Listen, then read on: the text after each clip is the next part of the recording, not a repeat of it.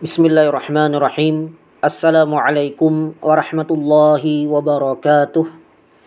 Alhamdulillahi rabbil alamin wa bihi nasta'in ala umurid dunya waddin. Allahumma salli wa sallim wa barik ala sayyidina wa nabiyyina Muhammadin wa ala alihi wa sahbihi ajma'in. Amma ba'du. Ikhwah fillah hafizakumullah. Kita kembali bertemu dalam uh, program tanya jawab tematik pekanan uh, dan sekarang sudah sampai pada edisi ketujuh ya dan masih bersama saya Muhammad Abduh Negara. Dan pada edisi ketujuh ini, insya Allah saya akan memberikan tanggapan dan jawaban atas tiga pertanyaan yang masuk. Baik, yang pertama dari fitrah, ya, tulisannya begitu ya, fitrah. Um, uh, pertanyaannya mengenai pelaksanaan sujud sahwi, apakah bisa juga dilakukan sesudah salam? apakah memang ada kondisi-kondisi yang menjadikan sujud sahwi itu dilakukan setelah salam atau bagaimana? Ya, jazakallahu khaira ya wa iyyak. Baik, um, apa pembahasan seputar sujud sahwi ini pembahasan yang uh, banyak sekali perincian dan banyak juga ikhtilaf ulama di dalam uh, pembahasan dan perinciannya. Karena banyak juga dalil-dalil yang uh, hadis Nabi yang berbicara tentang hal ini.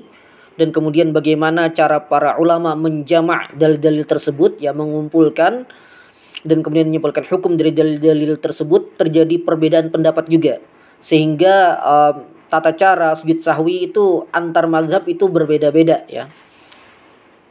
Namun saya ingin menyampaikan uh, hanya dari persepsi mazhab Syafi'i ya uh, karena ini mazhab kebanyakan umat Islam di Indonesia dan um, juga ya kalau dijelaskan empat mazhab sekaligus ya kepanjangan dan terlalu uh, rumit ya. Kalaupun mau silakan baca kitab-kitab fikih perbandingan mazhab uh, untuk tahu hal tersebut.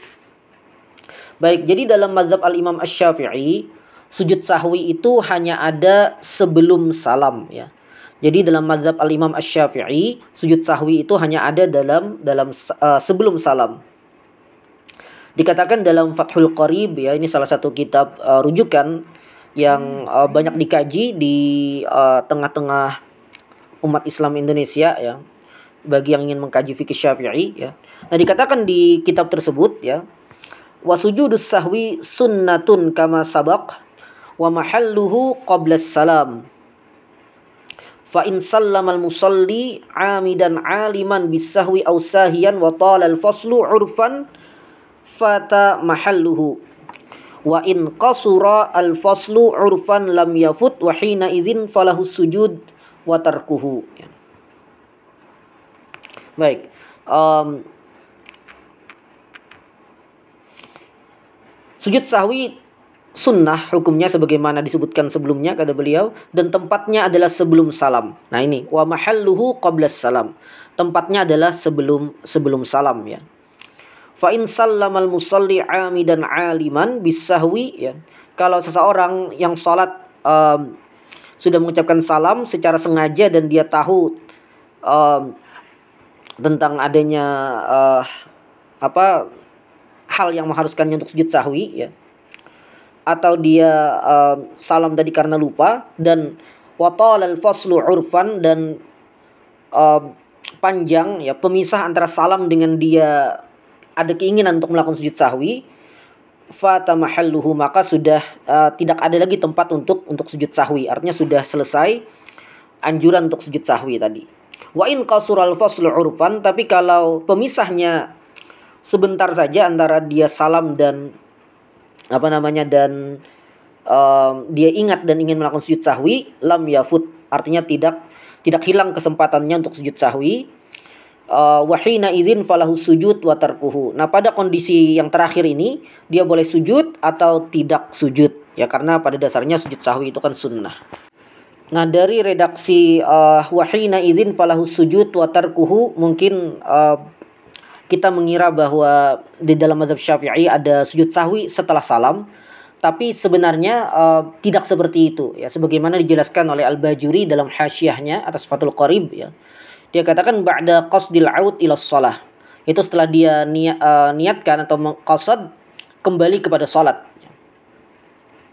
uh, wa yatabayyanu bidzalika annahu lam yakhruj minas shalah ya. dan jelas dari itu bahwa dia belum keluar dari salat sehingga maksudnya adalah jadi um, kalau pemisahnya tidak terlalu lama, dia kemudian ingin sujud sahwi, maka boleh baginya sujud sahwi dua kali. Setelah itu dia salam lagi. Ya, setelah itu dia salam lagi dan salam sebelumnya ya yang dia lakukan itu dianggap uh, tidak ada gitu. Sehingga uh, sujud sahwi yang dia lakukan tetap uh, di dalam uh, di dalam salam eh tetap di dalam salat gitu. Tetap di dalam salat. Jadi salam yang sebelumnya itu dianggap tidak ada. Sehingga kembali uh, dalam mazhab Syafi'i sujud sahwi itu hanya dilakukan sebelum salam, hanya dilakukan sebelum salam. Baik, dan um, ada risalah yang cukup bagus ya, singkat uh, berjudul Ahkamu Sujudis Sahwi ala Mazhabil Imam Asy-Syafi'i rahimahullah. Ini karya dari Syekh Muhammad bin uh, Ali bin Abdurrahman Al-Khatib ya. Uh, disebutkan di risalah tersebut bahwa sujud sahwi itu sebabnya empat gitu ya. Um, ini ketentuan dalam mazhab syafi'i yaitu yang pertama meninggalkan uh, satu sunnah ab'ad salat atau sebagian dari sunnah ab'ad salat ya. Misalnya meninggalkan kunut, meninggalkan tasyahud awal misalnya. Kemudian sebab kedua melakukan hal yang seandainya itu dilakukan secara sengaja batal salatnya. Tapi kalau dia lakukan itu karena lupa tidak batal sholatnya. Dan dia dianjurkan atau disunnahkan untuk melakukan uh, sujud sahwi sebelum salam karena uh, alasan yang kedua ini ya. Karena alasan yang kedua ini. Um, contohnya adalah dia menambah ruku atau sujud karena lupa gitu. Karena lupa. Atau dia um, memanjangkan rukun pendek ya. Misalnya i'tidal dan duduk di antara dua sujud Menurut pendapat mu'tamad dalam mazhab Syafi'i ini rukun pendek. Nah, kalau dia panjangkan dengan ketentuan tertentu, uh, hal itu tidak boleh dan membatalkan sholat seandainya dia lakukan sengaja. Tapi kalau lupa tidak membatalkan dan dia disunnahkan sujud sahwi. Kemudian sebab ketiga memindahkan uh, apa perkara qauli di dalam sholat yang dituntut yang matlub di luar tempatnya ya. di luar tempatnya meskipun secara sengaja Nah, qauli ini baik uh, rukun sunnah ab'ad maupun sunnah hayat ya di dalam dalam salat. Jadi misalnya dia membaca Al-Fatihah uh, di luar posisi yang harusnya dia baca Al-Fatihah ya. Misalnya pada saat ruku' gitu. Uh, demikian juga sunnah ab'ad, demikian juga sunnah hayat ya. Sunnah ab'ad misalnya bacaan kunut gitu atau bacaan tasyahud awal, sunnah hayat misalnya bacaan surah setelah Al-Fatihah. Kemudian uh, sebab yang keempat dan yang terakhir adalah uh, melakukan satu rukun fi'il disertai ada kemungkinan bahwa rukun itu sebenarnya rukun uh, tambahan, tapi dia uh, ragu ya. Misalnya seseorang yang ragu apakah dia sudah mengerjakan empat rakaat sholat atau baru tiga ya pada sholat yang empat rakaat, kemudian dia berdiri lagi, dia ambil yang uh, minimal yaitu tiga rakaat dan dia berdiri satu rakaat lagi. Nah satu, satu rokaat yang dia lakukan itu uh, rokaat keempat, tapi ada kemungkinan itu rokaat kelima, ada kemungkinan ya. Kalau pasti itu rokaat kelima tidak boleh dia tambah ya, jelas. Dan um, ya jadi kalau dia ragu apakah itu uh, rokaat keempat atau rokaat kelima dia tambah dan atau itu apakah itu rokaat ketiga atau rokaat keempat dia tambah satu rokaat dan setelahnya sebelum salam dia dia sujud sahwi. Baik, um, untuk yang ingin mendapatkan perincian lebih jauh tentang ahkam sujud sahwi bisa membaca uh, risalah yang saya sebutkan ini ya. Baik, uh, ini untuk pertanyaan pertama ya semoga cukup jelas. Baik, pertanyaan kedua dari hamba Allah ya dari hamba Allah. Assalamualaikum waalaikumsalam. Ini pakai bahasa Banjar ya sebagian. Ulun mau pinta pendapat pian Ulun kerja di perusahaan bagian penjualan, ulun tuh saya ya. Ada seorang rekan memberikan saran agar mendapatkan keuntungan namun tanpa sepengetahuan bos dan berjanji tidak memberitahukan kepada orang lain. Jadi tugasnya hanya mengumpulkan uang yang dibeli orang tanpa menjadikan itu laporan yang laku pada hari itu. Setelah target nominal uang terkumpul, kami jadikan uang itu menjadi satu sehingga kami bikin laporan palsu bahwa yang beli sebanyak itu reseller ketentuan perusahaan jika reseller membeli barang yang mencapai misalkan 20 juta maka akan dapat diskon 20%. Pertanyaannya apakah menurut pian ini hal yang diperbolehkan atau tidak? Jazakallahu khair wa iyak. Baik, um, saya coba fahami dulu pertanyaannya ya. Jadi dia ini uh, ya bagian penjualan di sebuah perusahaan. Jadi dia adalah pekerja yang terikat dengan aturan perusahaannya. Kemudian dia menjual barang ya dengan target-target tertentu. Nah, jadi rekannya mengusulkan untuk mendapatkan keuntungan lebih uh, hasil-hasil penjualan yang dia lakukan itu tidak dilaporkan dulu. Ya misalnya dia menjual kecil-kecil gitu ya, produknya berapa berapa rupiah gitu. Um, yang mungkin dia dapat apa uh, persenan atau apa pun gitu ya atau gaji atau apa. Nah, itu tidak dia laporkan ya. Penjualan itu nanti mungkin diakumulasikan selama satu bulan uh, hasil penjualan yang tidak dilaporkan itu. Sebagian mungkin dilaporkan ya untuk mencapai prestasi tapi sebagiannya dia tahan untuk uh, tidak dilaporkan. Kemudian uh, terkumpul misalnya satu bulan nah apa uh, penjualan yang tidak dilaporkan tadi ternyata mencapai 20 juta gitu atau lebih misalnya. Ini misal saja tadi ya. Kemudian uh, dia buat laporan bahwa itu satu pembelian gitu uh, itu satu pembelian oleh satu reseller tertentu sehingga uh, pembelian semacam itu ada diskon. Artinya harga jualnya uh, ya ada potongan harga gitu. Sehingga misalnya harusnya harga jualnya misalnya 25 juta misalnya ya. Uh, anggaplah uh, hanya dijual 22 juta. Artinya ada selisih 3 juta di sini ya. Ada selisih 3 juta. Padahal uh, karena sebenarnya tidak bukan reseller yang beli, sebenarnya itu uh, memang uang yang dia dapatkan oleh si uh, penanya ini, uang yang dia dapatkan dari penjualan itu memang 25 juta sebenarnya. Uang yang dia dapatkan 25 juta. Tapi karena dia buat laporan seperti tadi, uang yang dia setor cuma 22 juta. Jadi ada 3 juta yang dia tahan yang itu dia diambil sebagai keuntungan dirinya tanpa laporan ke perusahaan dan yaitu keuntungan yang yang dia dapatkan di luar keuntungan resmi dari perusahaannya. 3 juta itu keuntungan yang dia dapatkan karena membuat laporan palsu tadi di luar keuntungan resmi atau gaji atau apa pun ya dari perusahaannya. Nah, pertanyaannya boleh atau tidak semacam itu? Jawabannya jelas tidak boleh ya. Jawabannya uh, jelas tidak boleh karena ini adalah bagian dari dari khianat ya.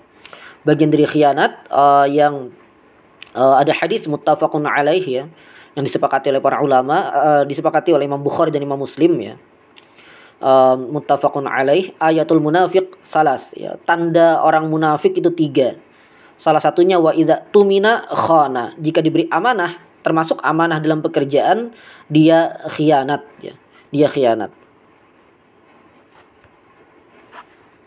Nah, definisi khianat ini Ibnu Ashur mengatakan ya wa haqiqatul khianah amal man tu'mina ala syai'in bididdi ma tumina li ajlih biduni ilmi sahibil amanah. Uh, hakikat dari khianat itu adalah melakukan uh, satu pekerjaan atau satu hal uh, yang dilakukan oleh orang yang diberi amanah untuk melakukan sesuatu tapi dia lakukan uh, menyelisihi amanah yang diberikan kepadanya ya. Uh, berbeda dengan amanah yang diberikan kepadanya tanpa pengeta tanpa sepengetahuan dari si pemilik amanah. Dalam hal ini pemilik amanah adalah perusahaan ya. Bosnya tadi katanya. Nah, jadi uh, berdasarkan definisi ini jelas apa yang ditanyakan ini termasuk khianat dan khianat ini uh, adalah haram ya dan bahkan sebagian ulama di antaranya Imam Az-Zahabi dan Imam Ibnu Hajar Al-Haytami mengatakan ini minal kabair, termasuk dosa besar ya, sehingga tidak boleh dilakukan. Wallahu a'lam. Jadi jelas uh, hal semacam ini ya. Sebenarnya dari pertanyaannya sudah sudah ketahuan ya. hal hal-hal semacam ini sebenarnya tinggal istafti qalbak ya, tinggal uh, tanya saja pada diri sendiri karena jelas sekali uh, bahwa ini kecurangan ya bahwa ini tadi ada laporan palsu dan segala macam maka hal-hal semacam itu di dunia kerja um, jelas sekali tinggal kita minta fatwa kepada diri kita sendiri karena ini sebenarnya perkara yang jelas dan bahkan tidak perlu ditanyakan gitu ya bahkan tidak perlu ditanyakan tinggal kita tanya pada diri sendiri saja apakah kita mau makan harta yang haram atau atau bagaimana gitu Kalau kita mau makan harta yang haram wal billah, ya makanlah itu gitu. Tapi kalau kita masih mau menjaga keselamatan dunia dan akhirat kita, maka hindari hal-hal semacam itu. Wallahu a'lam. Baik, uh, sekarang kita masuk ke pertanyaan ketiga yang terakhir dan ini agak berat pertanyaannya ya. Pertanyaan dari M Rizky Faizi. Afwan, apakah perkara berhukum dengan demokrasi adalah perkara fikih atau perkara akidah? Karena ada di sebagian kalangan termasuk teman-teman saya yang berpendapat bahwa NKRI menggunakan Undang-Undang Dasar Tauhid ya UUD dan yang mengikutinya akan berkonsekuensi kafir. Karena sistemnya adalah produk manusia, maka sistem maupun penggerak sistemnya adalah berstatus kafir, bahkan yang terlibat mengikuti pemilu pun terancam kafir bagi mereka. Apakah ini perkara akidah atau masih dalam ranah ijtihadi? Um, apakah apakah ini perkara akidah atau masih dalam ranah ijtihadi? Barakallahu fikum wa fikum barakallah. Baik, ini pertanyaan yang uh, berat sekali sebenarnya ya. Cuma saya jawaban saya mungkin tidak akan tuntas, tapi mudah-mudahan bisa memberikan uh, sedikit uh, wawasan ya. Uh, berkaitan dengan uh, status negara kita ya Indonesia ya um, negeri kita tercinta ini dan saya pernah menulis tentang uh, apa cinta tanah air itu uh, sebenarnya ya bisa dianggap sebagai um, apa tuntutan dari dari keimanan ya. Meskipun hadis um, hubul watan minal iman itu memang bukan hadis ya. Um, tapi bagian dari cinta keimanan tuh cinta tanah air tuh bisa kita anggap sebagai bagian dari um, apa bagian dari uh, tuntutan agama kita tapi dengan uh, pemahaman atau sudut pandang tertentu ya.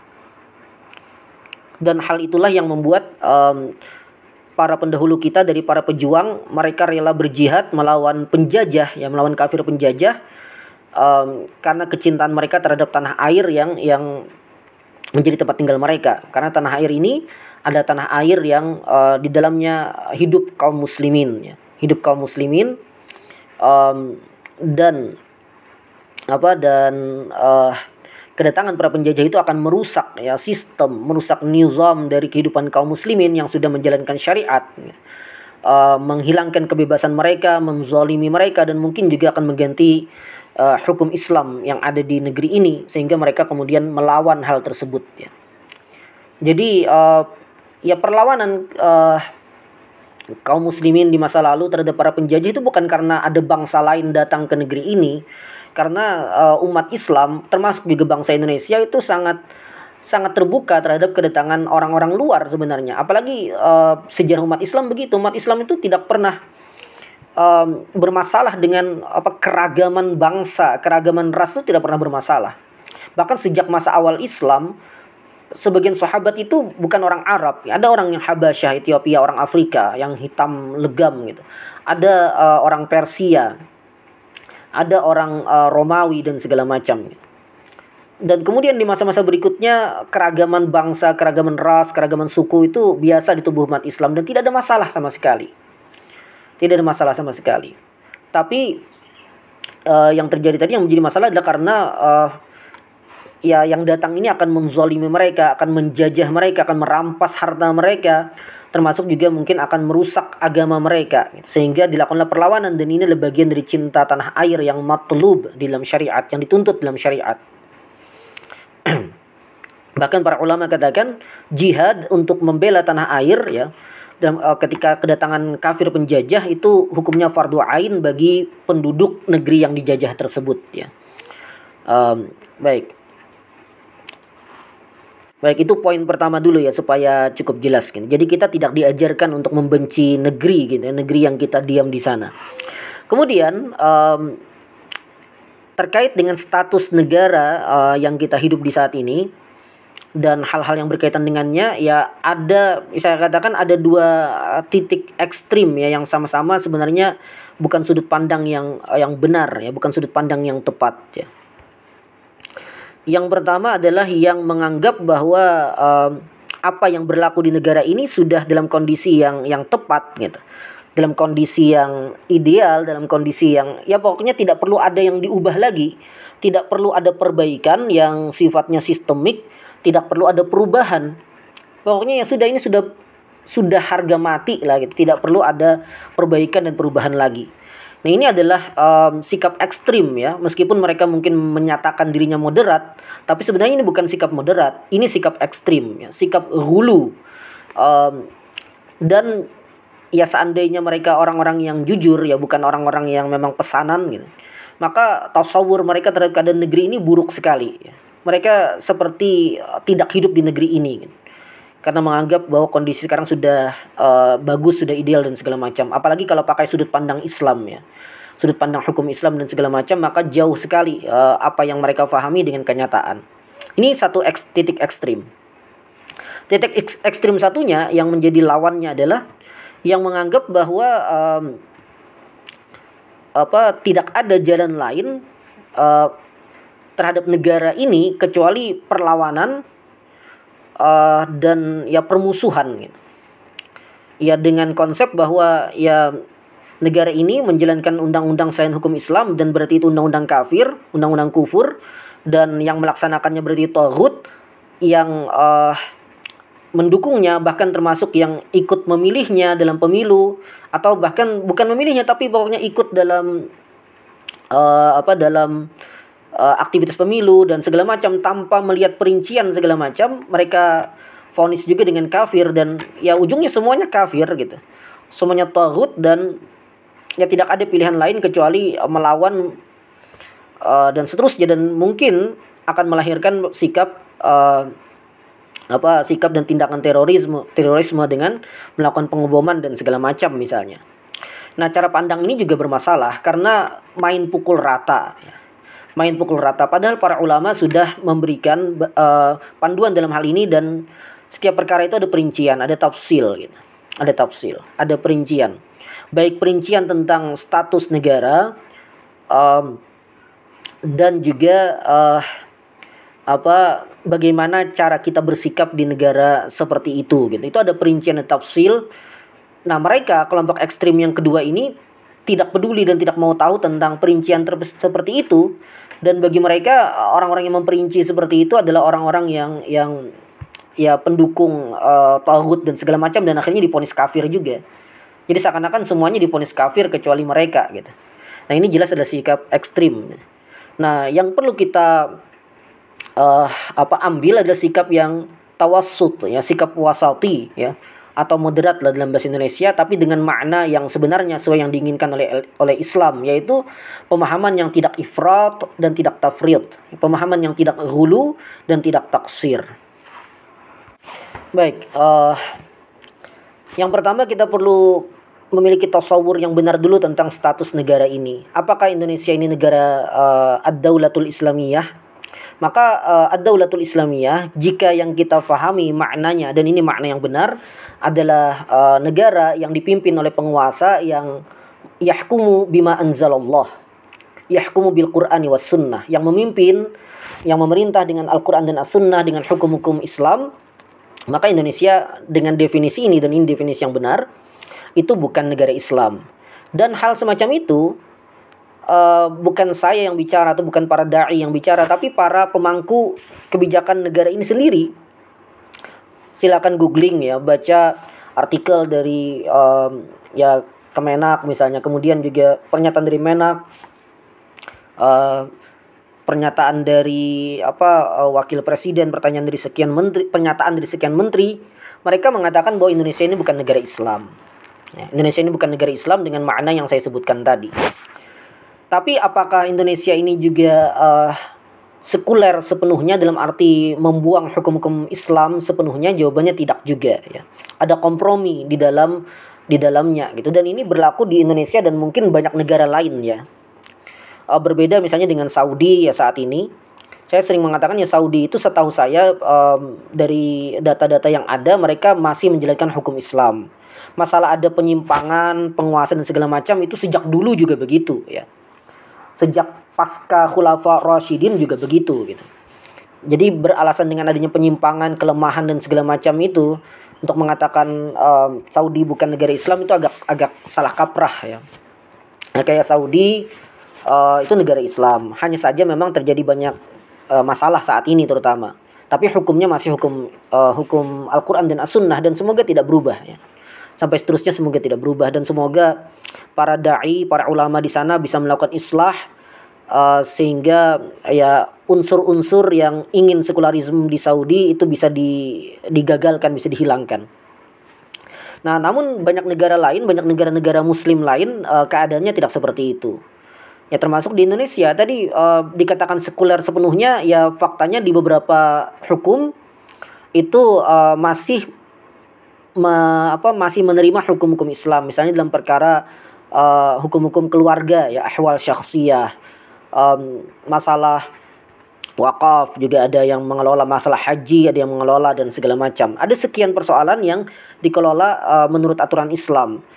Ada sebagian persoalan lain yang syariat Islam diakomodir. Meskipun yang uh, yang haram juga diakomodir. Misalnya berkaitan dengan ekonomi. Bank konvensional berdiri bank syariah juga berdiri um, dan ada hal-hal lain yang yang masih uh, tidak sesuai dengan uh, tuntunan syariat dan itu kita tidak berbicara apa namanya penerapan di lapangan saja tapi kita berbicara undang-undang karena kalau bicara status itu berbicara aturan hukum yang melandasinya. Ya, kita bicara undang-undangnya. Dan begitulah status negara Indonesia. Begitulah status negara Indonesia. Dan hal ini bukan cuma saya yang uh, berpikiran begini, tapi ya inilah um, yang sudah diperjuangkan oleh para uh, para ulama, para dai kita, para aktivis Islam sejak dulu gitu. Um, ya silakan baca mungkin sejarah kaum apa uh, para pendiri bangsa ini di mana sejak sebelum era kemerdekaan uh, kalangan Islamis dan kalangan nasionalis um, ya nasionalis ya uh, itu sudah terjadi perdebatan gitu. Misalnya perdebatan antara Soekarno dengan Muhammad Nasir terkait dengan uh, negara gitu terkait dengan status negara dan segala macam. Karena Soekarno itu pengagum uh, Ataturk ya uh, yang membawa sekularisme di Turki. Sedangkan Muhammad Nasir ya Islamis gitu.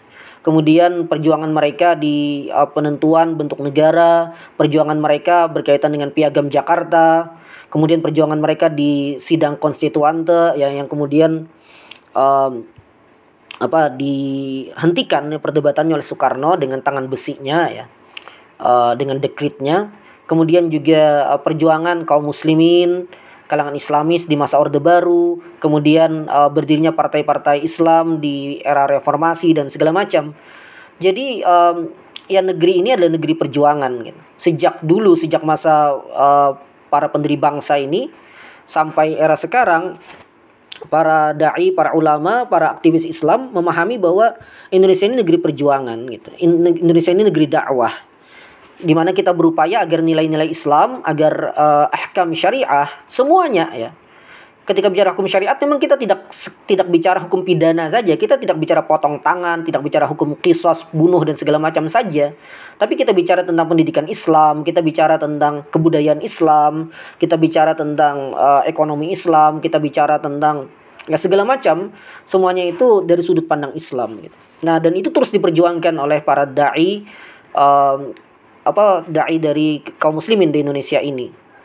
Nah, jadi kembali inilah tasawur terhadap negeri kita ya. Ada perjuangan, ada uh, langkah-langkah yang dilakukan oleh oleh uh, para dai, para aktivis Islam agar nilai-nilai Islam semakin uh, dibumikan di negeri ini. Nah, uh, sebelum melanjutkan ke bagaimana sikap kita yang tepat, saya ingin menyebutkan beberapa hal ya berkaitan dengan uh, status negara dan uh, sekularisme ya. Dan Indonesia sebagaimana banyak negara muslim lainnya itu uh, mengadopsi meskipun setengah-setengah ya, mengadopsi sekularisme meskipun setengah-setengah saya katakan tadi. Um, karena ada bagian-bagian dari Islam yang tetap dipakai gitu. Baik, uh, saya pertama akan mengambil kutipan dari buku Asyarhul Kabir alal Aqidati Tahawiyah karya Dr. Said Fudah. Beliau ini adalah salah satu tokoh Asy'ariyah kontemporer yang sangat masyhur ya. Um, beliau adalah pembela salah satu pembela utama mazhab Asy'ariyah di era sekarang.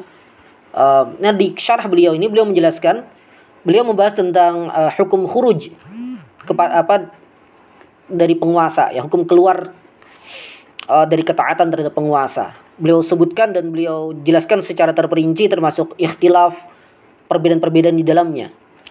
Kemudian beliau katakan beliau katakan wa hadza kulluhu la yajuzu qiyasuhu 'ala ad-duwali wal hukumat al-mu'asirah bila syak wala raib.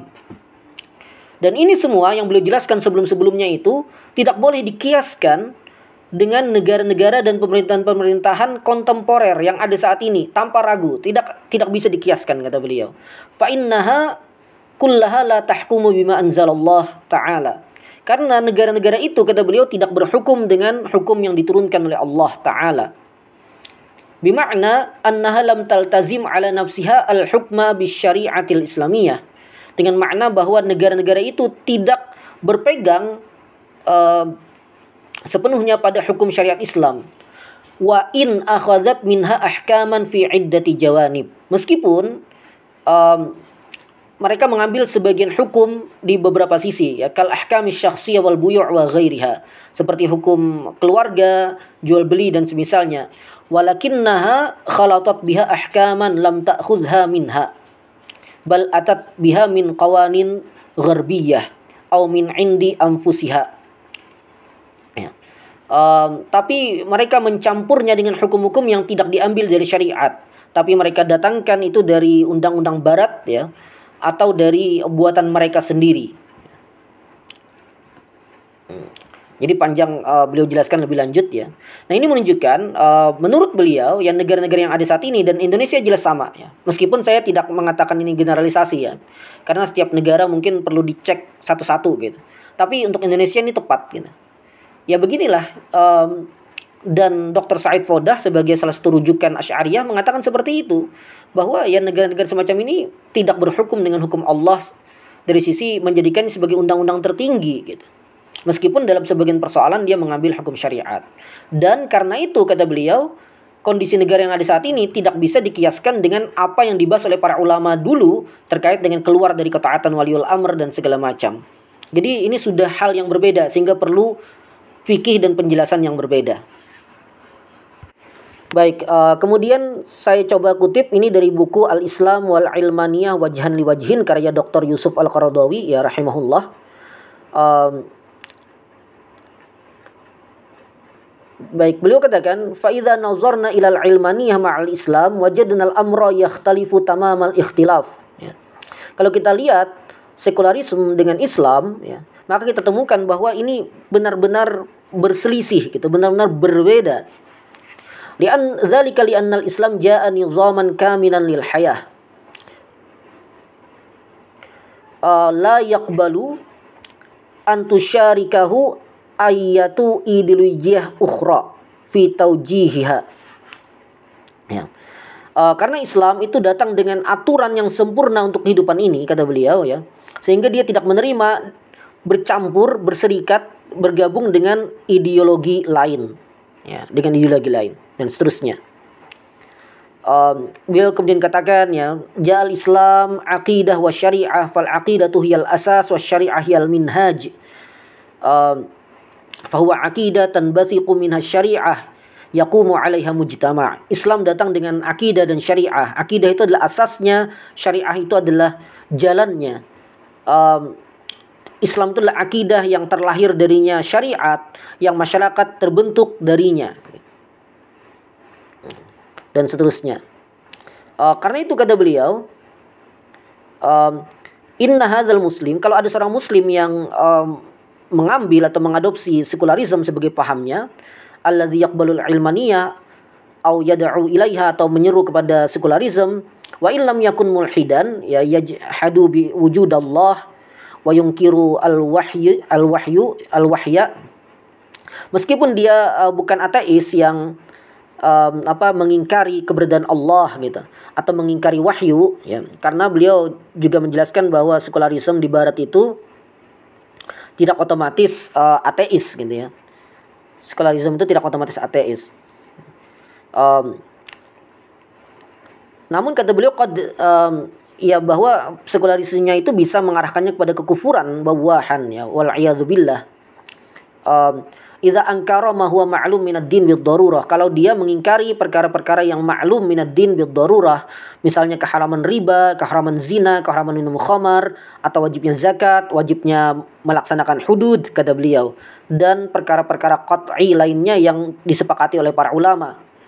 Um, nah dan seterusnya. Jadi ini bahaya sekularisme ya yang beliau jelaskan dan itu jauh sekali dari dari Islam bertentangan gitu. Sekularisme di satu sisi Islam di sisi yang lain tidak bisa disatukan. Uh, tidak bisa disatukan. Baik uh, kemudian saya kutipkan juga ini dari situs Islam kok ya. Ini um, apa namanya uh, di bawah supervisi dari Syekh Muhammad Salih Al Munajjid ya salah satu ulama salafi. Um, beliau katakan atau atau tim Islam Qaw ini katakan ya waqad dakhala fi hadzal wasf uh, fi hadzal wasfi kullu man 'aba syai'an min ta'alimil Islam qawlan wa fi'lan.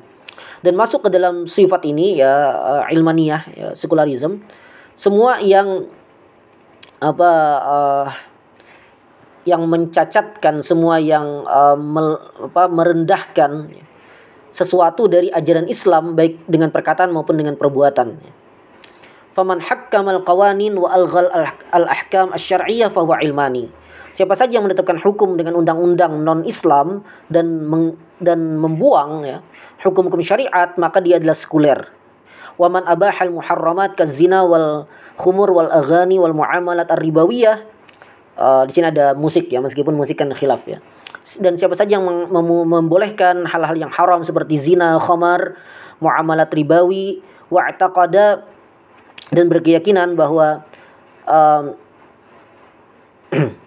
apa bahwa melarang hal-hal tersebut itu menimbulkan bahaya bagi manusia gitu.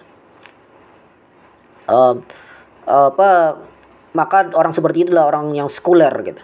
Waman mana'a au angkara iqamatal hudud ka qatilil qatil wa rajmi au jildiz zani wasyarib au qat'is sariq au il muharib um, wadda'a anna iqamataha tunafi al-murunah wa anna fiha basya'ah wa syana'ah uh,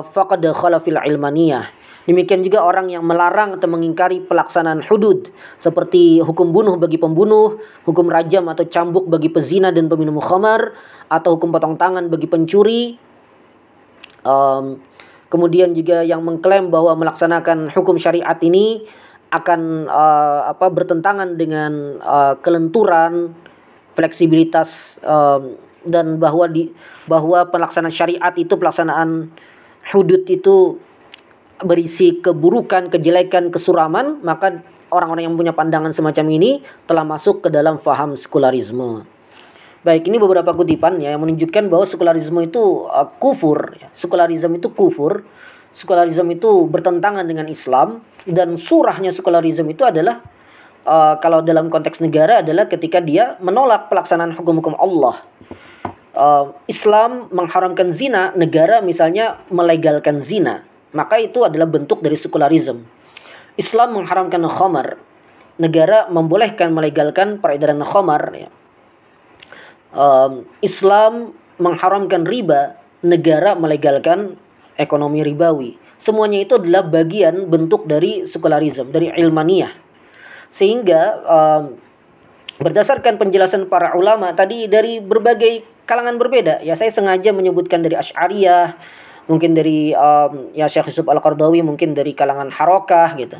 Kemudian dari kalangan Salafi, semuanya sepakat tentang hal tersebut. Semuanya sepakat apa itu sekularisme dan bagaimana bentuknya dan keharamannya, ya, kekufurannya semua sepakat ya.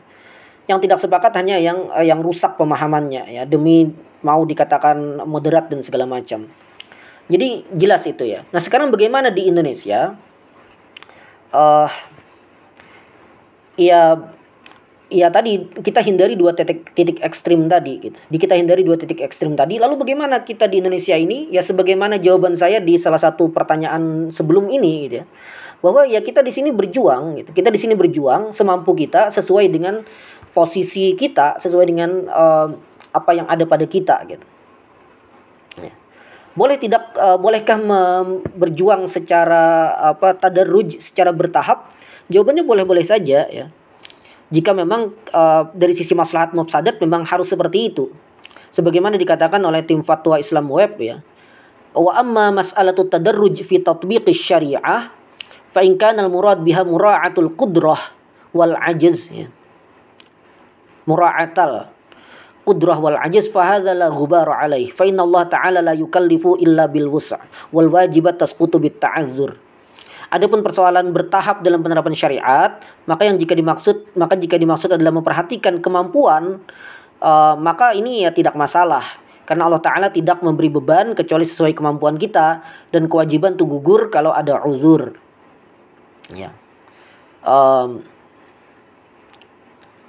baik, jadi Lalu apa yang harus dilakukan? Ya sebagaimana yang telah dilakukan oleh para dai, oleh para ulama kita sebelum ini, ya kita tinggal melanjutkan, memperbaiki mungkin kalau ada langkah-langkah yang kurang tepat, mengkaji ulang dan segala macam ya.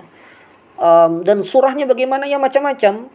Uh, bisa dengan uh, terlibat dalam partai-partai Islam yang uh, akan nanti terlibat secara langsung membuat undang-undang agar undang-undang yang ada sesuai dengan undang-undang Islam. Apakah cara semacam ini adalah kekufuran sebagaimana yang difahami oleh kelompok ekstrim kedua tadi?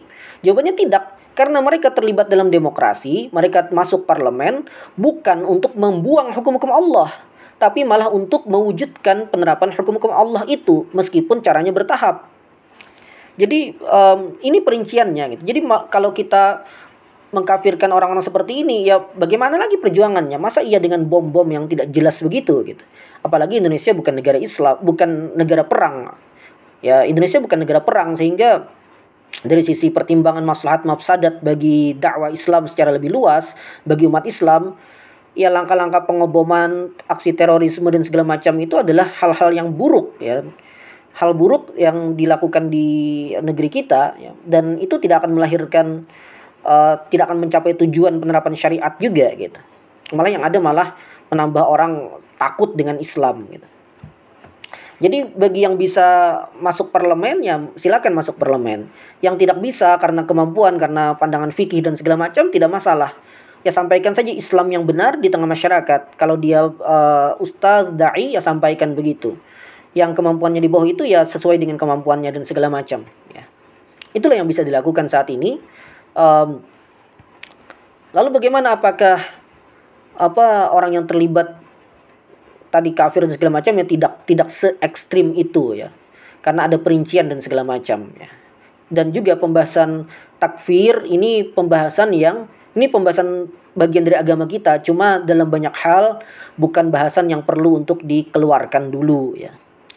Karena apa? Karena kondisinya bukan bukan kondisi yang tepat gitu karena ada perincian gitu ada perincian. Tapi yang jelas kalau uh, orang terlibat dalam demokrasi orang terlibat memilih uh, anggota DPR dan segala macam atau malah dia yang dipilih apakah mereka kafir? Jawabannya uh, jelas tidak gitu. Kecuali kalau mereka dengan tegas menyatakan bahwa mereka ingin mengganti hukum Allah dengan hukum buatan mereka sendiri gitu. Yang bertentangan dengan Islam dan untuk menetapkan hal itu pada individu tertentu pada kalangan tertentu tentu perlu penelitian yang panjang. Dan bukan uh, bukan hal yang urgent juga untuk dibahas di tempat umum hal-hal semacam ini. Dan bukan ya apa yang diinginkan dari pembahasan-pembahasan semacam ini tentu ada uh, ya ketidakjelasan gitu. Dan malah membuat orang semakin takut dengan Islam ya yang perlu kita sampaikan bahwa ya di negeri ini, ya negeri kita Indonesia yang tercinta ini, ini adalah medan dakwah, adalah medan perjuangan. Ini negeri dakwah, negeri perjuangan. Maka mari kita sesuai kemampuan kita, tidak harus disam, tidak harus dan tidak perlu disamakan setiap kita karena kemampuan, kecenderungan, pandangan fikih dan segala macam berbeda-beda. Tapi mari kita semua melibatkan diri sesuai kemampuan kita dalam medan perjuangan ini. Ya.